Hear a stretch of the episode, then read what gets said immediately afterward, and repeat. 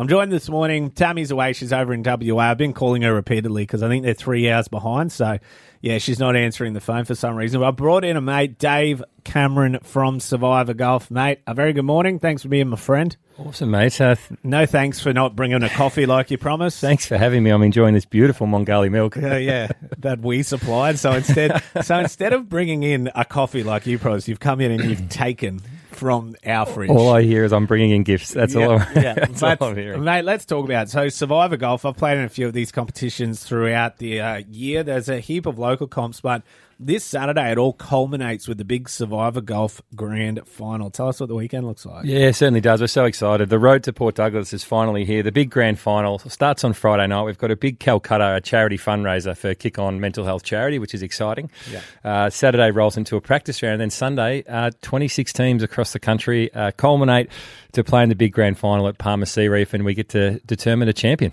So, 14 of these teams are from far and abroad. So, there's a team representing Bali, there's teams from Victoria, from Brisbane, all sorts of places.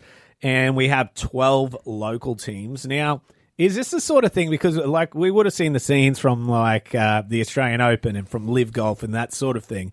So, what I like about Survivor Golf is it's creating that same atmosphere, except some of the players are not very good. So, so when you watch the pros play and you see people get real close and you go, "Oh, they're safe because these people are skilled," at this there is a chance of a shinning. Look, you are. You, everyone would have watched the Australian Open yesterday and saw how tight the crowds were around the golfers. In Survivor Golf, we have the crowd standing behind the golfers uh, for safety. But look, it's one thing we love, and we try and make amateur golfers feel like professionals. Um, so it's great to have um, uh, amateur golfers be supported by the public and obviously family and friends this weekend to get that sort of professional feel. So really excited to see a lot of people turn out on Sunday. So it is a public event, right? So on Sunday, people can rock up. Would they just rock up to the Palmer Sea Reef Golf Course? Just park in at the clubhouse there. Absolutely. And we've taken on that live style of event where we've created a party hole, which is actually right out in front of the clubhouse this weekend. So those wanting to come and watch some amateur golf and our, and our pinnacle final, come down to Palmer, have a cocktail. There's a DJ. I think you're hosting that party hole, uh, Justin, this weekend. So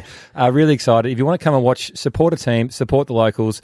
Um, and if you if you can't make it, you can watch it all online through our, all of our uh, Instagram and Facebook channels. So Yeah, it should be a crack. I'm actually really pumped for it. There's going to be cocktails available for purchase and food. So if you're not up to much Sunday, it is running from about nine o'clock tee time, and so it'll go right throughout the day. So uh, up there at Port Douglas, Palmer Sea Reef, it's on your way in if you're heading from Cairns, and so definitely duck in, have a cocktail, watch some people swing at some golf balls, maybe shank a few, maybe nail a few, because I know we're talking about the golfers that are rough, but there's some high caliber golfers as well in the crew. There certainly is. And one thing we do uh, would like to highlight is that the winning team, um, part of their winnings this year goes back to the club representing that they represent uh, Yeah. to their junior program. So all the clubs that have hosted a Survivor event will be watching closely this weekend, and one of the teams will be uh, uh, winning some money for those guys. Yeah, it should be a cracking one. So we'll see you up there. Survivor Golf Grand Final this Sunday at Palmer Sea Reef Golf Course. It's triple